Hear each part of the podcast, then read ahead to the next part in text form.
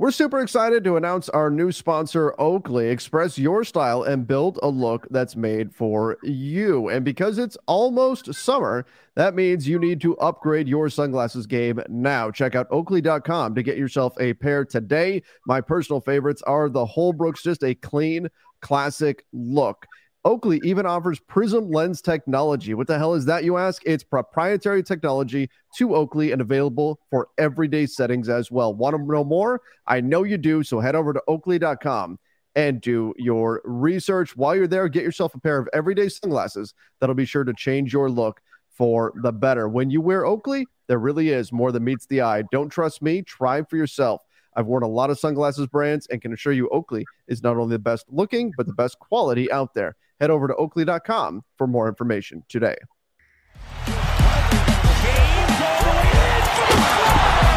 Davis 4-3 in the win. Oh, it's gone. 2020 NBA championship belongs to the Los Angeles Lakers.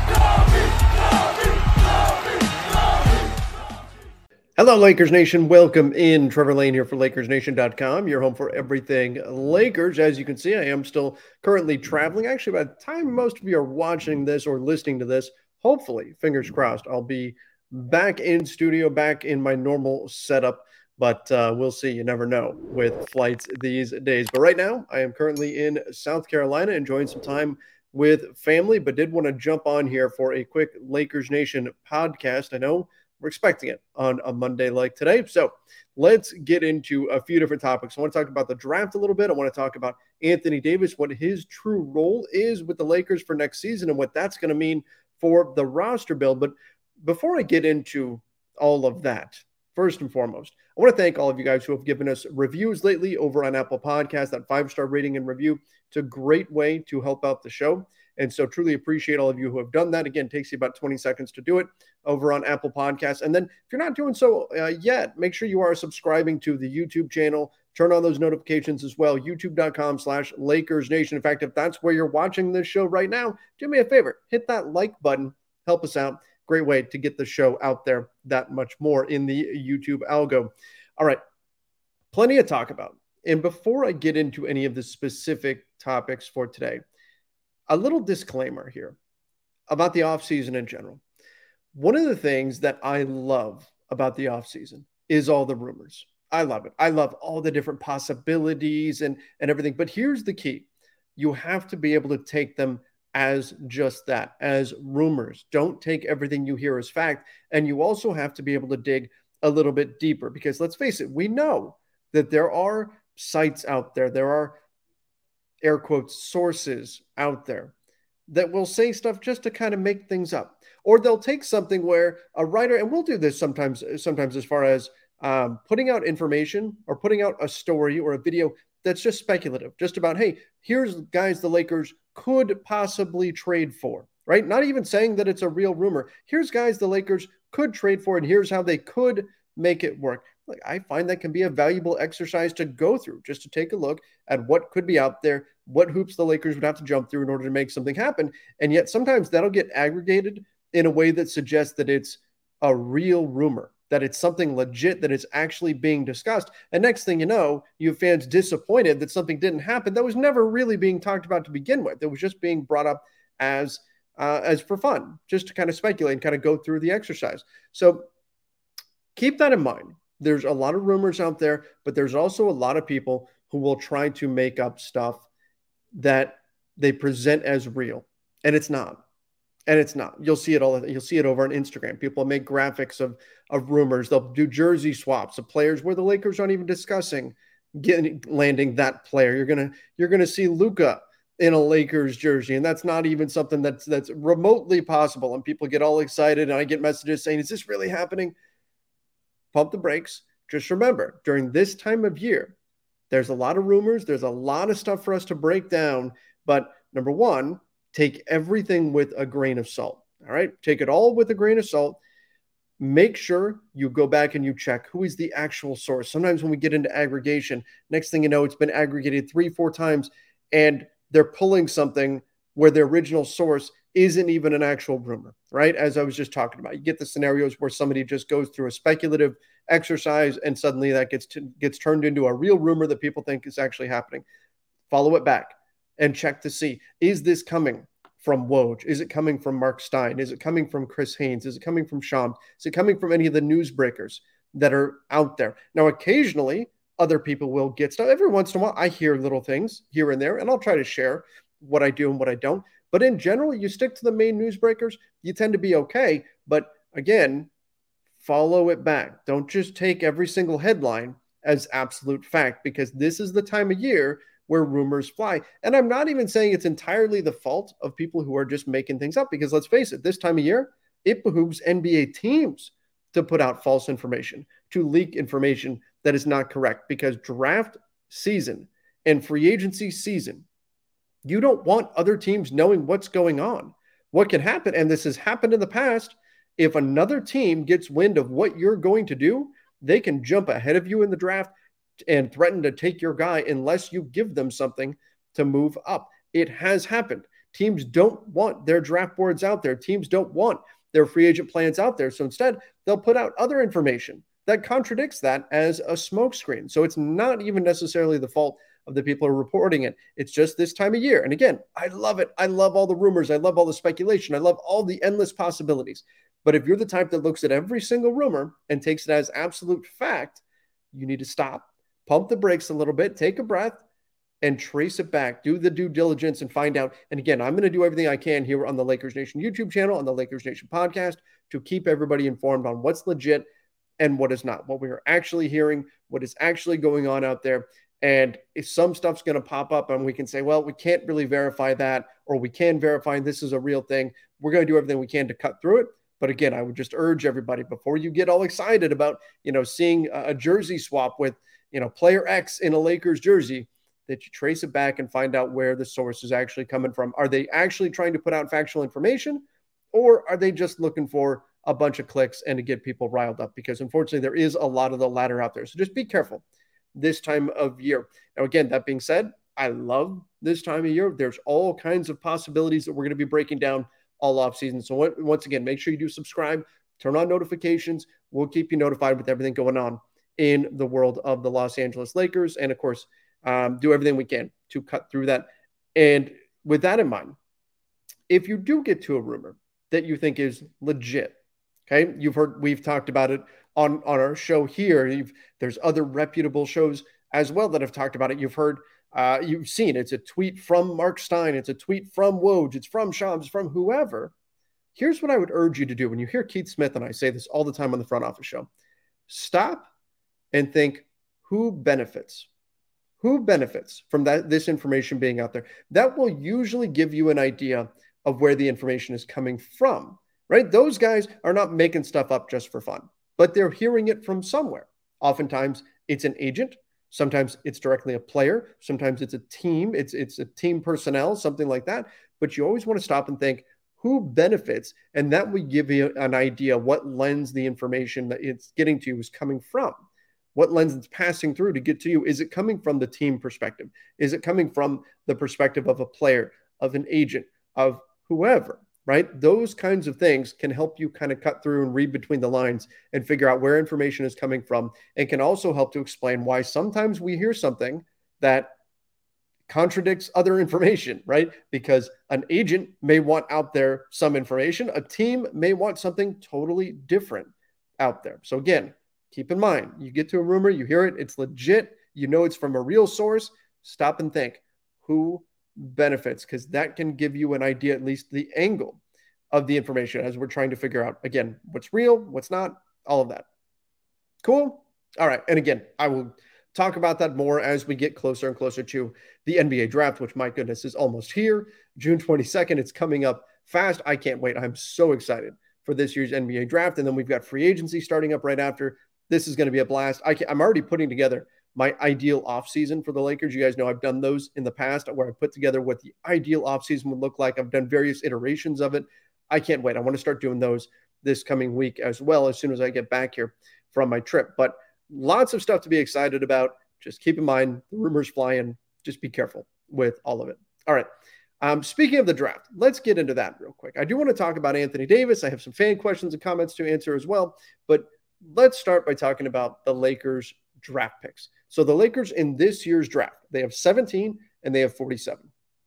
And I've been using my travel time uh, while I'm in the air and all that to get into a little further into who the Lakers could be looking at. And, you know, I had done kind of a cursory glance at draft picks during the season. I don't have a lot of time to do deep dives in the draft. I certainly don't have time to follow college basketball. So, again, full transparency, keep this in mind. There are draft experts who have been following these guys all year, who have been following these guys for multiple years because that's what these guys do. Okay. So, by no means am I trying to present myself as a draft expert here to you. Okay. But I've been doing this for a long time. I've gone through and looked at many, many players over the years and just doing my initial analysis, particularly of the players that are potentially going to be available, where the Lakers will be drafting. You know, we talk about guys like uh, Bilal Coulibaly, who uh, just put up another another good good game for uh, his French team.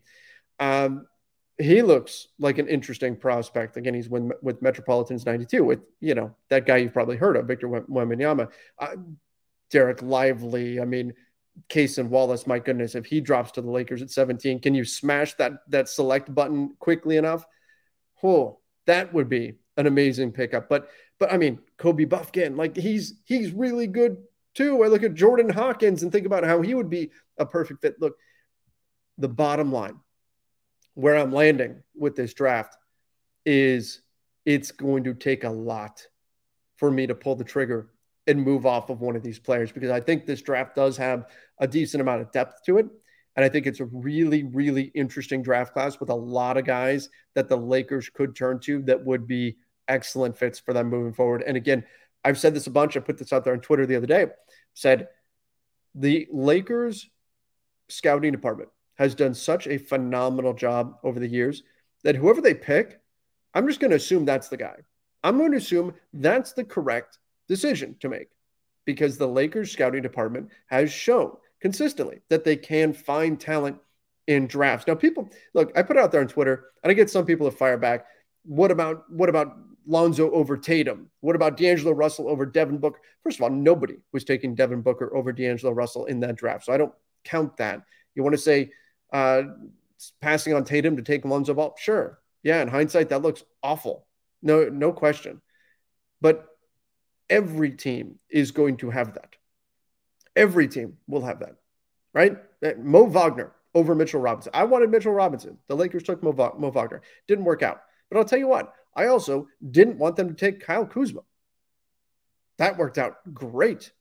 That, that was a fantastic pick. I thought there were other players the Lakers were going to go get. Back in the day, I wanted them to take Gerald Green over Andrew Bynum. Andrew Bynum helped them win a championship. Now, obviously, Bynum's career didn't go as long as we wanted it to, but the Lakers have consistently shown they can find players in the draft. And again, I mean, we just want to start rattling off names. Now, you can argue they didn't do a great job maximizing on the return for some of that talent once they moved on from them. But heck, you get Julius Randle at seven. That ended up being a great pick. Brandon Ingram, right? Looks certainly take him over Ben Simmons now as the as the second pick, right? Can't argue with that selection, sure, you can argue D'Lo shouldn't have been taken before Devin Booker, but nobody was taking Devin Booker before D'Lo in that draft. We can look at again Kyle Kuzma, Josh Hart, who's in for a big payday this summer, probably going to come from the New York Knicks. Man, I wish the Lakers could get him back. Uh, even getting Thomas Bryant, Ivica Zubac, Larry Nance Jr. Oh, the Lakers have found so many rotation level players in the draft and now even outside of the draft. You look at what's gone on with Austin Reaves, the talent he's got. I'm super high on Max Christie, and I can't wait to see what he's got at Summer League for us. This is going to be a lot of fun. And so ultimately, whoever the if the Lakers pick Kobe Bufkin, great. I'm going to assume that is the best pick because so many of these guys are so close when I look at them. I think, man, this guy could be a phenomenal fit. This guy could do this, this, and this for the Lakers. There's so many intriguing talents here. Wouldn't shock me if they decide to move back, because I actually think there's a decent amount of depth. And if you could pick up a player and move back a few spots, maybe that would be a nice path forward. Again, it depends on what deals are out there, but there's actually a decent amount of depth here in this draft and a lot of guys that I think could be really intriguing. But ultimately, where I land is that if somebody wants 17 from the Lakers, it's going to cost them to get it. I think the Lakers can find a rotation level talent with this pick with 17. I think they can find something there that could be very, very good. And I think there's a lot, a lot of talent that's going to be available. I think they're going to find a late lottery caliber talent with that 17th pick. I think that's going to be there for them to choose from. And that is really, really exciting. That is really exciting. So, should they move that pick? If it's me, if I'm the Lakers, the only way I'm moving, and I think it's most likely they're going to keep it because of what I'm talking about here, because of the talent that's available. The only way I'm moving that pick is if I can get a clear starter, right? People are going to ask in a, when I open up the mailbag in just a bit, people are going to talk about Miles Turner. Okay. Look, if you can get Miles Turner, yeah, I'm listening. I'm listening, right? Maybe you want to talk Alex Caruso. Okay. You're talking about one of the best defensive guards in the NBA. I'm listening at that point. But it has to be a starting caliber player in my mind if I'm going to move that pick. And I know we can look at the Lakers and say there's a lot of incentive for them to move off this draft pick because you've got LeBron. By the way, I'm approaching this as though LeBron is coming back, as though Anthony Davis, of course, is back, right? And you're building your team around them. We haven't heard for sure as I'm recording this whether or not LeBron is coming back. That, that hasn't been announced with any certainty, but I'm assuming right now that he is. And should he come back, well, yes, there is that incentive to why do you want a kid who's 19 to join this team when what you need is stuff to help LeBron win right now? I think that's fair. But there's so much value in the draft at this point that I think that you need to make sure that if you're going to move it, you're getting a true difference maker for this pick. I'm not moving this pick just to get like the eighth man, ninth man. It's not worth it. Not in this draft. In some drafts, sure. In this draft, uh uh-uh. uh It's not worth it in this draft to move this pick and get a guy who is just maybe a fringe rotation player or something like that. You need a bona fide starter, in my mind, if you're going to move this draft pick. You're probably not getting an all star, but if you can get a starter, all right, you have to listen. You have to listen there. But again, I think there's a lot of talent here and it would make a lot of sense for the Lakers just to hang on to this pick, keep it, take somebody.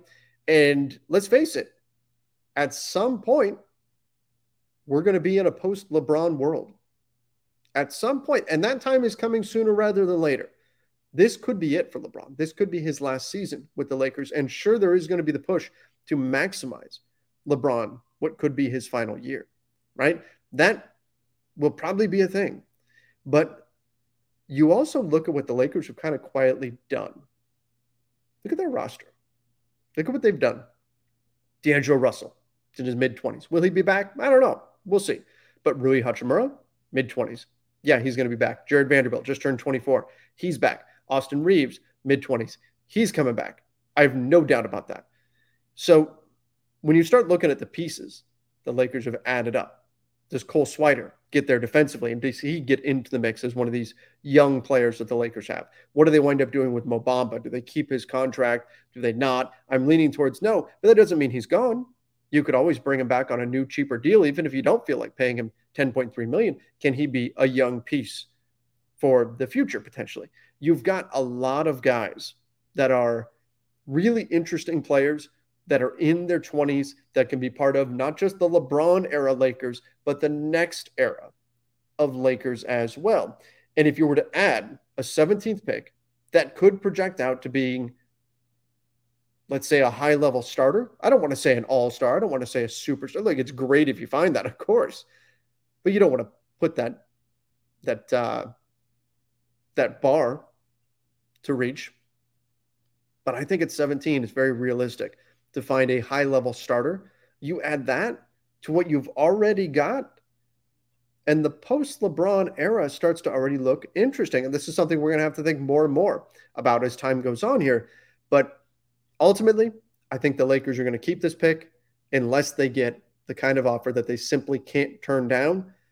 And my goodness, there are some really interesting talents um, to choose from, I think, at 17. If anything, I'm looking at maybe moving back a little bit and seeing if I can pick up an additional asset, even if it's, you know, if you move back and you can pick up, I don't know, like a late first from somebody, if you could pick up uh, an early second, something like that. If you can move back and you pick up a player, I know Sean's deal has been moved back 17 to 22 when you pick up Royce O'Neale from uh, the Nets, yeah, I would do that. Unless the Lakers, unless somebody really slides, and unless like Cason Wallace somehow falls and he's at 17, okay, then I'm just taking, I'm just taking Cason Wallace, right? I'm not, not making that move. But otherwise, if I can get like a Royce O'Neale, yeah, all day, every day, all day, no problem. I would do that because I think there is going to be a decent amount of depth here in this draft as well. But otherwise, my top options probably just keep this pick and uh, and continue to build this young group around LeBron and Anthony Davis.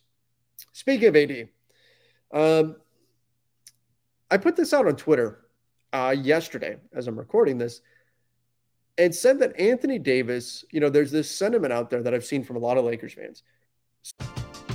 We're driven by the search for better. But when it comes to hiring, the best way to search for a candidate isn't to search at all. Don't search match with Indeed. Indeed is your matching and hiring platform with over 350 million global monthly visitors, according to Indeed data, and a matching engine that helps you find quality candidates fast. Ditch the busy work. Use Indeed for scheduling, screening, and messaging so you can connect with candidates faster. Leveraging over 140 million qualifications and preferences every day, Indeed's matching engine is constantly learning from your preferences, so the more you use Indeed, the better it gets. Join more than 3.5 million businesses worldwide that use Indeed to hire great talent fast. And listeners of this show will get a $75 sponsored job credit to get your jobs more visibility at Indeed.com slash BlueWire. Just go to Indeed.com slash BlueWire right now and support our show by saying that you heard about Indeed on this podcast. That's Indeed.com slash BlueWire. Terms and conditions apply. Need to hire? You need Indeed saying, You know, if I would have applied myself, I could have gone to the NBA. You think so? Yeah, I think so. But it's just like it's been done. You know, I didn't want to. I was like, I don't want to be a follower. Hi, I'm Jason Concepcion, And I'm Shea Serrano, and we are back. We have a new podcast from Wondery. It's called Six Trophies. Woo! And it's the f- best. Each week, Shea Serrano and I are combing through all the NBA storylines, finding the best, most interesting, most compelling stories, and then handing out six pop culture themed trophies for six basketball related activities. Trophies like the Dominic Toretto I Live My Life a Quarter Mile at a Time trophy, which is given to someone who made a short term decision with no regard for future consequence. Or the Christopher Nolan Tenet Trophy, which is given to someone who did something that we didn't understand. Catalina Wine Mixer trophy. Ooh, the Lauryn Hill, you might win some, but you just lost one trophy. And what's more, the NBA playoffs are here, so you want to make Six Trophies your go to companion podcast through all the craziness. Follow Six Trophies on the Wondery app or wherever you get your podcasts. Listen ad free right now by joining Wondery Plus. Very vociferously, Anthony Davis is not a five, right? In all caps. Anthony Davis is not a five. And people are so upset that he's been playing the center position. And I understand it, right? There's a number of reasons why people will, will point to, well, AD in the past has said he doesn't want to play center, right? Now he said he will do it when he has to, but it's like begrudgingly, right? It's like when you were a kid and your mom told you to clean your room. Like you'll do it, but you're not excited about it. All right, fine, mom, I'll go clean my room. Fine, Coach Ham, I'll go play center position, play the center spot, right? AD is willing to do it, but it's not something that he prefers to do to do all the time. So people will point to that and say, "See, he doesn't even really want to do it. Why should you make him play center?" Uh, other people will say, and I, I've had people argue with me, say he's better as a four. He simply is better as a four. The numbers don't necessarily back that up, but I think he can be good in either spot. He can be good as a five. He can be good as a four but the numbers don't back up that he's suddenly, you know, he's really good as a five, but if he's a four, he's just a superstar. That's the numbers don't support that. But anecdotally, you could look at it and say, well, we saw the best out of AD when he started as a four. He still spent, I'm talking about the 2019 2020 season, he spent 60% of his minutes that season at power forward. This is per cleaning the glass, 40% at center. He still played a lot of center that season. In fact, the Lakers closed most games with Anthony Davis at center. That was kind of their Warriors esque death lineup, was moving Anthony Davis to the center. Now, the one argument that I think does hold water, though, is that Anthony Davis holds up better, is more prone to injury playing center. Now, he played power forward a bunch in 2020, 2021 that season with Marc Gasol. He played almost exclusively power forward and yet still got hurt, still missed like half the season that year due to injury. So I think though, even if we take aside like because AD, let's face it, he gets injury prone. He's injury prone. It's just the, it's the way he is. But even if we take that out, AD, just in terms of looking at things on paper, what makes sense?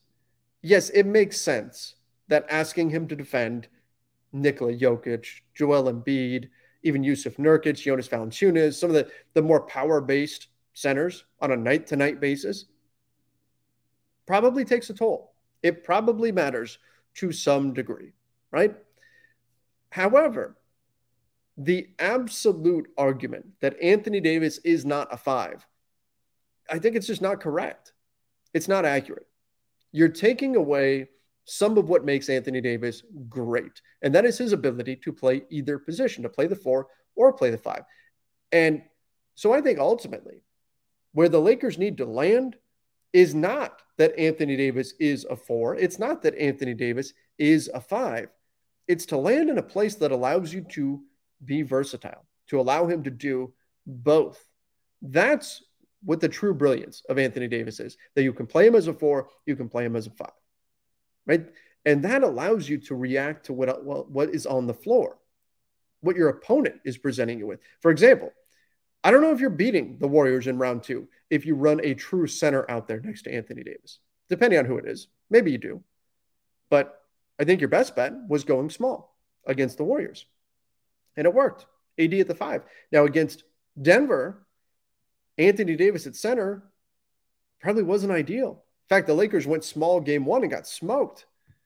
Now, that was even on paper an insane decision to go small with three guards out there with LeBron and AD to start game one, and they got crushed. No surprise there.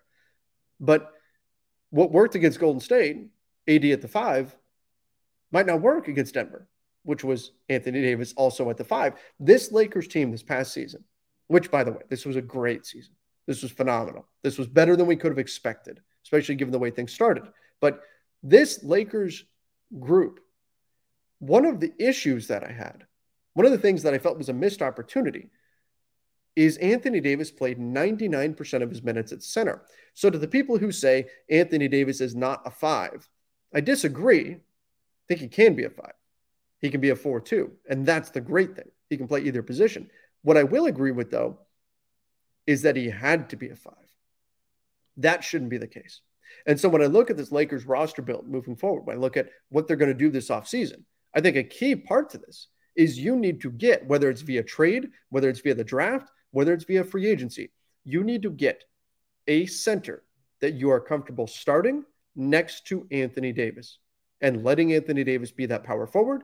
But also, you have to be comfortable to play Anthony Davis at the five if the situation calls for it. That's what the key is.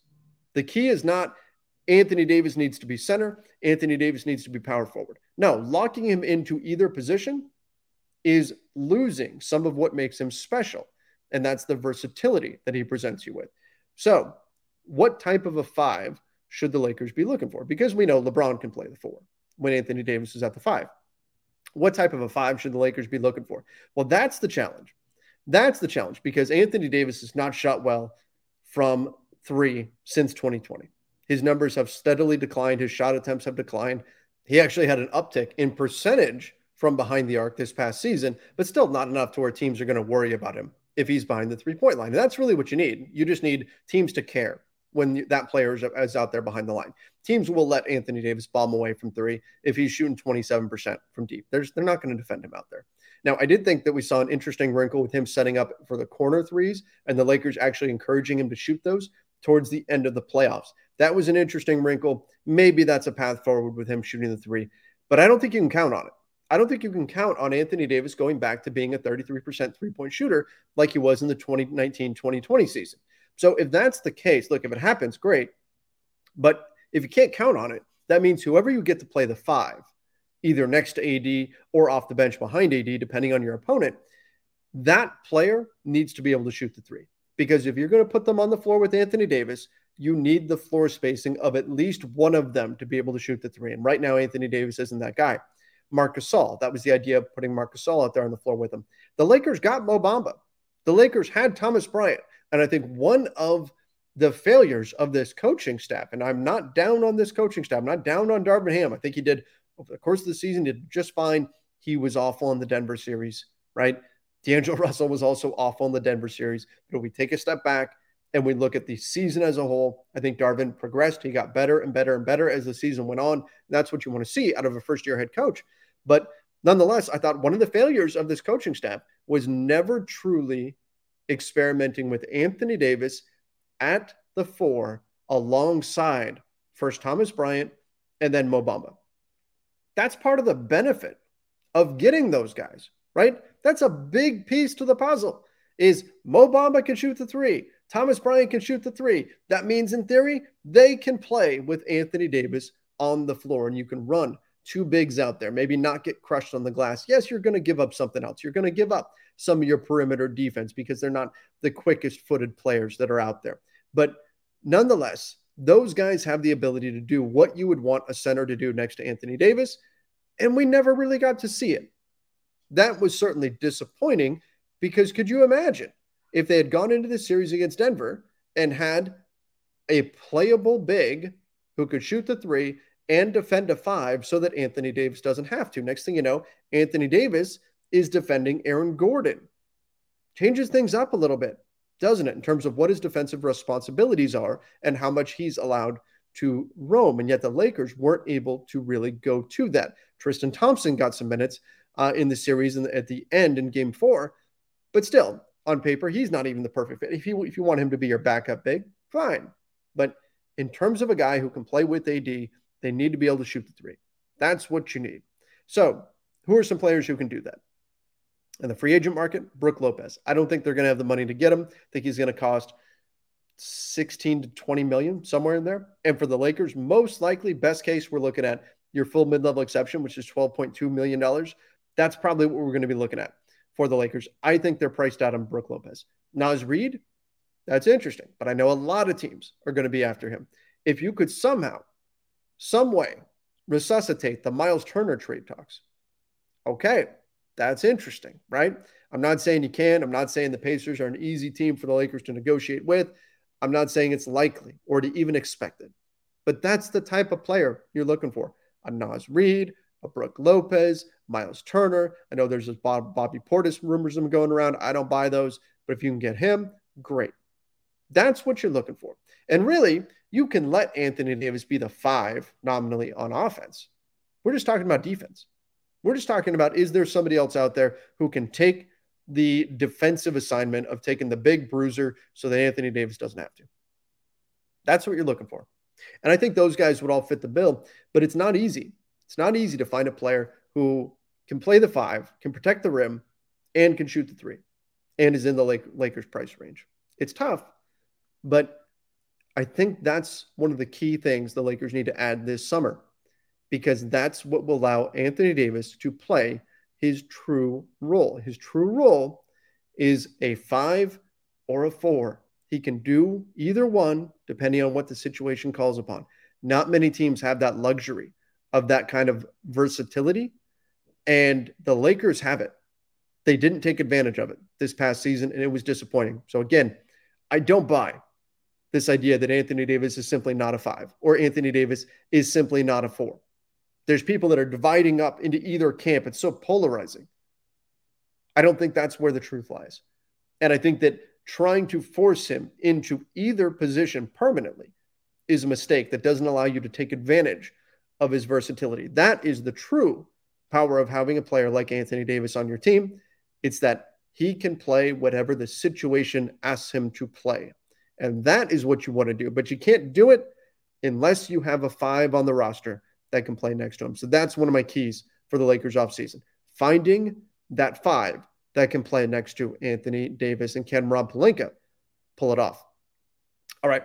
We are going to get into the mailbag in just a moment. But before we do, let me give a quick shout out to our sponsor, and that is Oakley. Oakley is changing the game. It's time to discover a whole new world of possibilities. Do you run? Do you golf? Do you train? Do you just want to look like your favorite athlete? Somebody like Lamar Jackson, somebody like Aaron Jones, someone like Deebo Samuel, the backbone of dynasty teams everywhere, Justin Jefferson. My goodness, I'd love to get another opportunity to draft him, then you need to get yourself a pair of Oakley's today. They offer Prizm Prizm Lens technology. What is that, you ask? It's proprietary technology to Oakley and available for everyday settings as well. Want to know more? I know you do. So head on over to oakley.com and do your own research.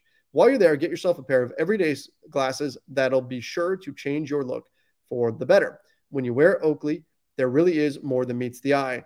Don't trust me? Try for yourself. Oakley is not only the best looking, but the best quality sunglasses out there. Head over to oakley.com for more information today. All right, let's get into the mailbag a little bit. Let's take some of the questions and comments from Lakers fans. Now, some of these are coming all the way back from the end of, of game four. Um, but plenty to get into still with some of these. And again, we'll catch up on some of the more recent ones. But this one said, Trevor, you and Lakers Nation are the GOATs for real. Damn, what a season. It really was. What a what a bounce back season for the Lakers. How much better was this from the fan perspective, from an enjoy, enjoyment perspective, than certainly the previous? I called last season the most miserable in Lakers history.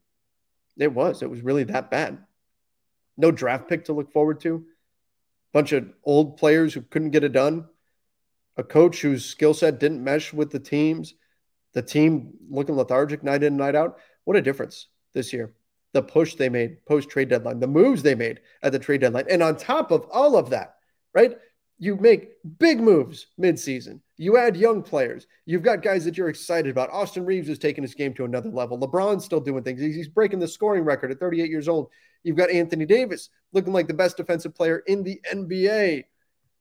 And then you make the Western Conference Finals run. And what is the cherry on top of all of it? Yeah, look, it hurts that the Lakers got swept in the Western Conference Finals, but they still have a draft pick.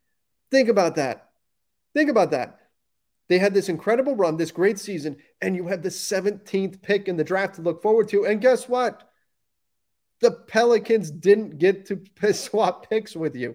All of this that we saw happen this season, and the Pelicans, who at one point were the one seed in the Western Conference, fell, which completely devalued the pick swap that they possessed from the Anthony Davis trade. Those Pelicans fans that were running around shouting to the heavens that the Lakers were going to gift them Victor Wembanyama because they were going to finish dead last in the West and all this was going to happen. No.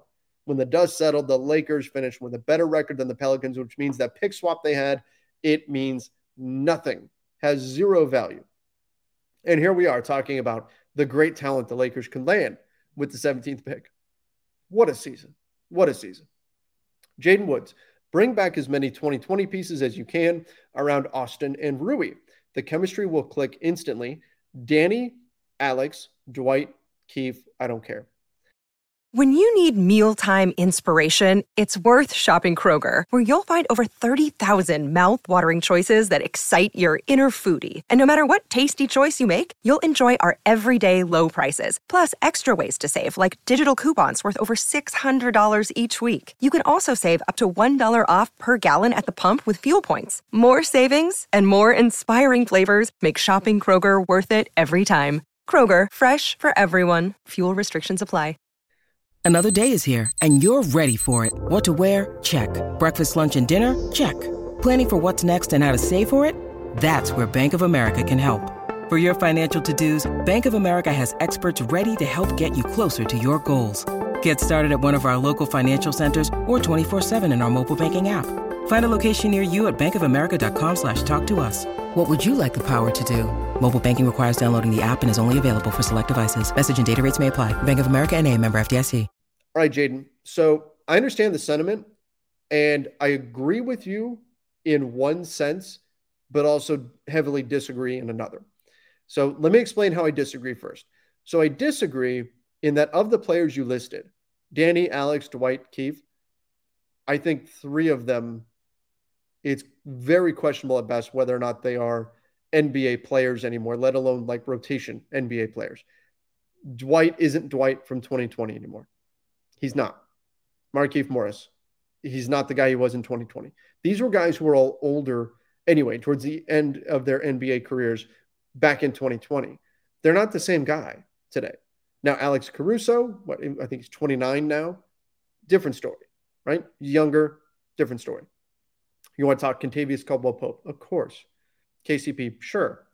Right? If there was some way to get him back from Denver, I don't think that's happening. But the sense that I do, so I disagree in terms of the specific names. As far as the roster build, though, I agree with you. I think the Lakers building out a very 2020 esque roster is uh, is a smart way to go. Now, with a couple of asterisks there, a couple of, of caveats. I think that you're not going to ask LeBron to be the point guard like he was in 2019, 2020. Teams, I've seen fans say, just do it, make LeBron the point guard. He doesn't want to do that every night. I don't think he can do that every night anymore. I don't think that's wise. It's going to burn him out. LeBron isn't the same as he was in the 2019 2020 season. So I don't think that's wise to go that path in terms of you're just going to put a couple of 3 and D guards next to LeBron like we had with Danny Green and Kentavious Caldwell Pope, Avery Bradley earlier in the season. You're not going to do that, right? You're not going to do LeBron and a couple of 3 and D guards that don't really act as ball handlers. No, you need guys who can handle the ball. Fortunately, Austin Reaves can do that. D'Angelo Russell, if he's back, can do that. But a roster build similar to 2020 would mean you have other options at center aside from Anthony Davis. And I do think, again, going back to the Anthony Davis conversation, you need to have guys who can shoot the three. But ultimately, having a rim protector at the five, at least one. I mean, the Lakers in 2020, they had they had Dwight and JaVale McGee. You need at least one legit guy you can turn to night in, night out. And I think they thought that's what they were getting in Mo Bamba, and then injuries prevented that from happening. But again, we never got to see AD and Bamba side by side. And that's not all just because of injuries. So I agree with you that I think that style, that basic style of roster build, one that is very interchangeable, one that allows you to be adaptable to whatever challenge is being presented to you. You look at what the Lakers were able to do in the playoffs that year. They, the style they played against Portland was different than the style they played against Houston, was different than the style they played against Denver, was different than the style they played against Miami. They made adjustments as the series went on right? Against Denver, it was Dwight, you go get Jokic and, and rough him up for a while. Against Houston, it was, hey, we're going to go small. Markieff, you're going to be our nominal five out there because you can spread the floor and you can chase on the perimeter too.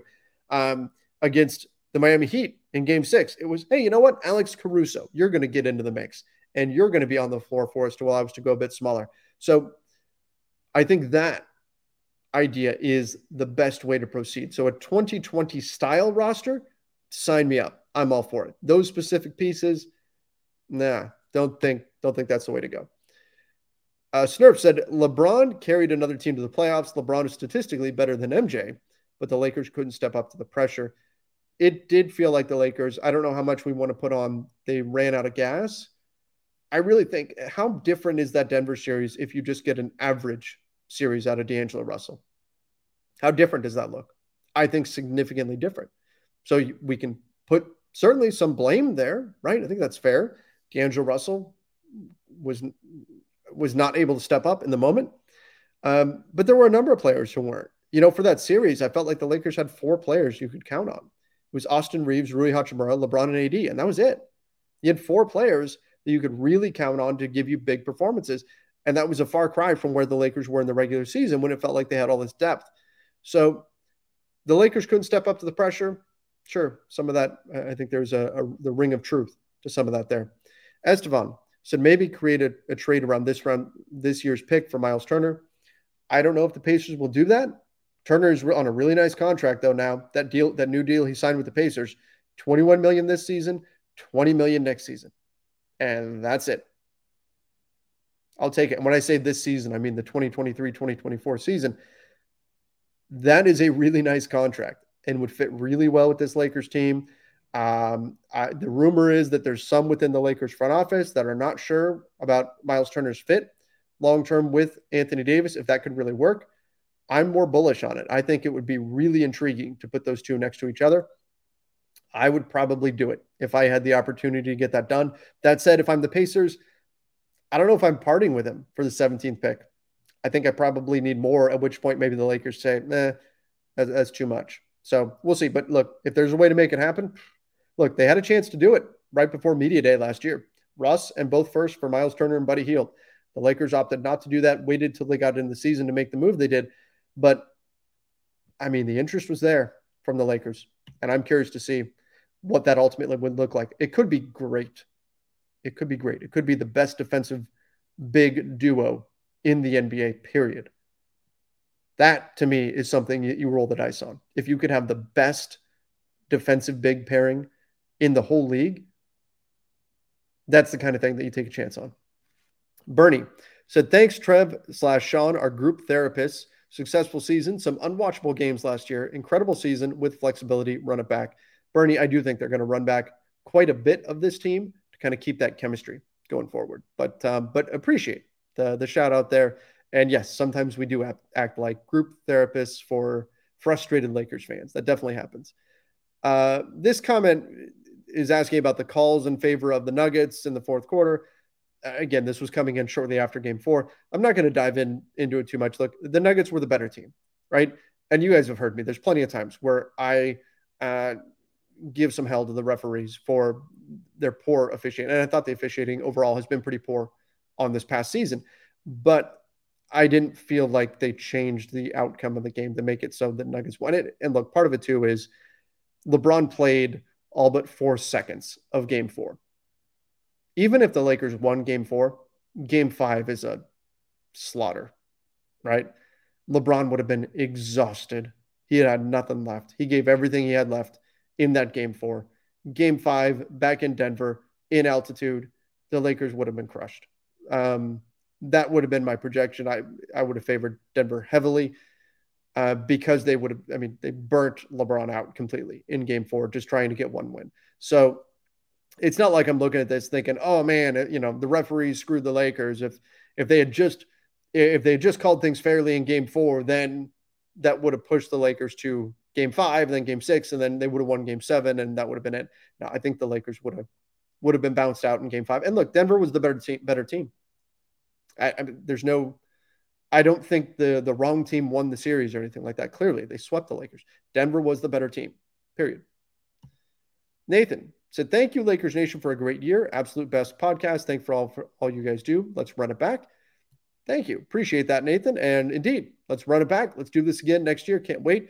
Uh, by the way, I mentioned this, I put this out there on social a bunch, but Summer League coming up July 7th through 17th.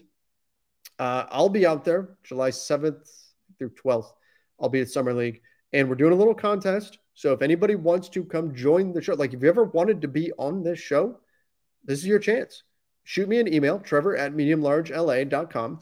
Attach a video of yourself talking Lakers basketball. It can be two minutes, it can be five minutes, whatever you want it to be. Pick whatever topic you're most passionate about and send it to me. We're going to pick one person um, to join us in studio in Las Vegas uh, on either the 7th or 8th. We'll have you come in and hang out with myself, editor extraordinaire Daniel Starkan. We will record an episode of the Lakers Nation podcast and you'll be in it uh, for a segment with us. We'll go out to lunch afterwards and all that. So if you're already planning on being in Vegas for July 7th or 8th, um, shoot that over. We'll give it a few weeks and then we'll pick a winner. But again, I've got a bunch of entries already. And if you want to throw your, your hat in the ring here, just record yourself talking little Lakers basketball. This is your opportunity to get into a professional recording studio on camera. Uh, that's why it has to be a video. You'll be on camera and be part of our show for a segment with us in Las Vegas. You get to come hang out with us. We'll go to lunch afterwards. We'll take you out. Be a good time. So, again, if you've ever wanted to be on this show before, this is your opportunity to do it. Uh, Johnny, when is it time to move on from the LeBron AD duo? I think it might be next summer. I think next summer, when LeBron has a player option, AD has a player option, I think that might be the end. And we'll see. Look, a lot has to happen between now and then. By no means is that set in stone, but there's a lot that has to happen there. Both guys have player options next summer. LeBron has already talked about wanting to play with Bronny, and I don't fault him for that at all. So it's very possible that this coming season, assuming, fingers crossed, LeBron plays again, as of this recording, we don't know anything official on that, but it's very possible that this is it for LeBron with the Lakers. Again, not set in stone. Who knows? Maybe the Lakers draft Bronny in 2024. I don't know. We'll see what happens. But that is very possible for LeBron to have one more year with the Lakers. And Aldo said, no disrespect, but Ham is an idiot. We found something that worked with Tristan Thompson on Jokic. Ham said, nope, AD won't play with another center. In the fourth uh, of most Denver was uh, points in the paint. I, again, that goes back to one of my one of the big things I was frustrated with this season was the Lakers not experimenting more with Anthony Davis next to a center, especially because you had guys specifically that can shoot the three, which would still provide the spacing on offense, like Thomas Bryant, like Mo Bamba, and the Lakers didn't take advantage of it. That was unfortunate. That was unfortunate. I would like to see that fixed for next season. I'd like to see them play minutes with Anthony Davis at the four next to a true five. I think that would go a long way um, towards giving you the kind of flexibility that, frankly, you need. And it might even help Anthony Davis out in terms of his longevity. Digital Snowflake, to wrap things up for us, said, Latrell, can we sign a shooter this offseason, please? I sure hope so. Digital Snowflake, I hope so. I hope so. You know, it's not going to be easy. Not going to be easy because the Lakers only have a limited amount of assets available. Now, they could, and Ron Gutterman and I went over this all about a week ago. So if you really want an in-depth look at the Lakers cap situation and all the different options for them, check that out. But man, um, in seasons past, it's been okay. They have their taxpayer mid-level exception. They've got their veteran minimum, and that's it. And we knew exactly what they had to work with, and there were no question marks. This season, they could be a cap space team if they really want. I don't think so, but they could be a cap space team if they wanted to. They could be a team that could use their mid-level exception. They're a team that could use mid level and biannual exception. They could be a team that only uses the taxpayer mid level. And that's it. They could be a team that doesn't have any of those, even if they go above what's called what I'm calling the super tax. I think the most likely it's probably that they're they are able to use their mid level. I think that's the most likely outcome here. Ron has the taxpayer mid level is the most likely. I'm going to say I think if push came to shove and they had to pick between being able to use their taxpayer mid level and keeping one or both of Beasley and Bamba, or waiving both those guys and having use of the mid level, I think they would waive both those guys and use their mid level. That's where I fall ultimately. I think they would do that. But in any event, the Lakers, in terms of adding a shooter, yeah, they need to add more shooting. And part of it too is the shooting they had didn't show up when they needed it, right? Troy Brown became unplayable in the playoffs. He was one of your best three point shooters, 38% from deep. D'Angelo Russell, we know his struggles, 13% from three in the postseason. Um, Rui ended up shooting pretty well from three in the playoffs, but and he wasn't a good three point shooter in the regular season. But Malik Beasley, who was supposed to be a sniper coming in for you, didn't work out, wasn't playable in the postseason. So when we uh, and wasn't playable at the end of the regular season either. So the Lakers added shooting but they didn't add shooting that was versatile enough to play in the postseason. They didn't add shooting that was able to keep it going in the postseason. And so that's going to be critical. It's not just add shooting, it's add shooting that can also give you defense and that can play with consistency in the postseason. That is much harder to find than just shooting. You want to find shooting? Okay, that's not easy, but you can find shooters. But you want to add shooting that can also provide defense, which is what you need, that allows you to play in the in the playoffs that's going to be a much, much stiffer challenge. And that's where I think that taxpayer level is going to be important. That's where their moves um, along the margins with their better minimums will be important. I think that's where their overall roster build is going to be critical. Some guys to keep an eye on Max Christie. Can he become part of the rotation? Because I think he has the potential to be a plus shooter from behind the arc. You look at Troy Brown, what happens with him? Again, he's young. I know he didn't show up in the playoffs this year. I still like him. If you can bring him back next season, particularly on a veteran minimum. Fantastic. Bring him back because he can shoot the ball. I think there are some guys that you can find around the margins that'll help you out there. But as far as that big, uh, the biggest arrow in your quiver, the 12.2 million, the mid-level exception, assuming they have that, which is not a certainty, but if they have that, that's where you're hoping to find, ideally, a big who can find some floor spacing. That's what you're looking for with that with that mid-level exception. If you can't get that, maybe a guard that can space the floor for you. But in any event, Lakers Nation, thank you so much for joining me today. Again, be back in studio for our next episode. We will have a live show coming up Monday evening, which is tonight for most of you who are listening to this and watching this. Um, should be live for that one. That will uh, happen at 8 o'clock Pacific time. So come join us for the Monday evening live show, 8 o'clock Pacific time, and we'll talk Lakers basketball and take your questions and comments directly. Till then, everybody, see ya and stay safe.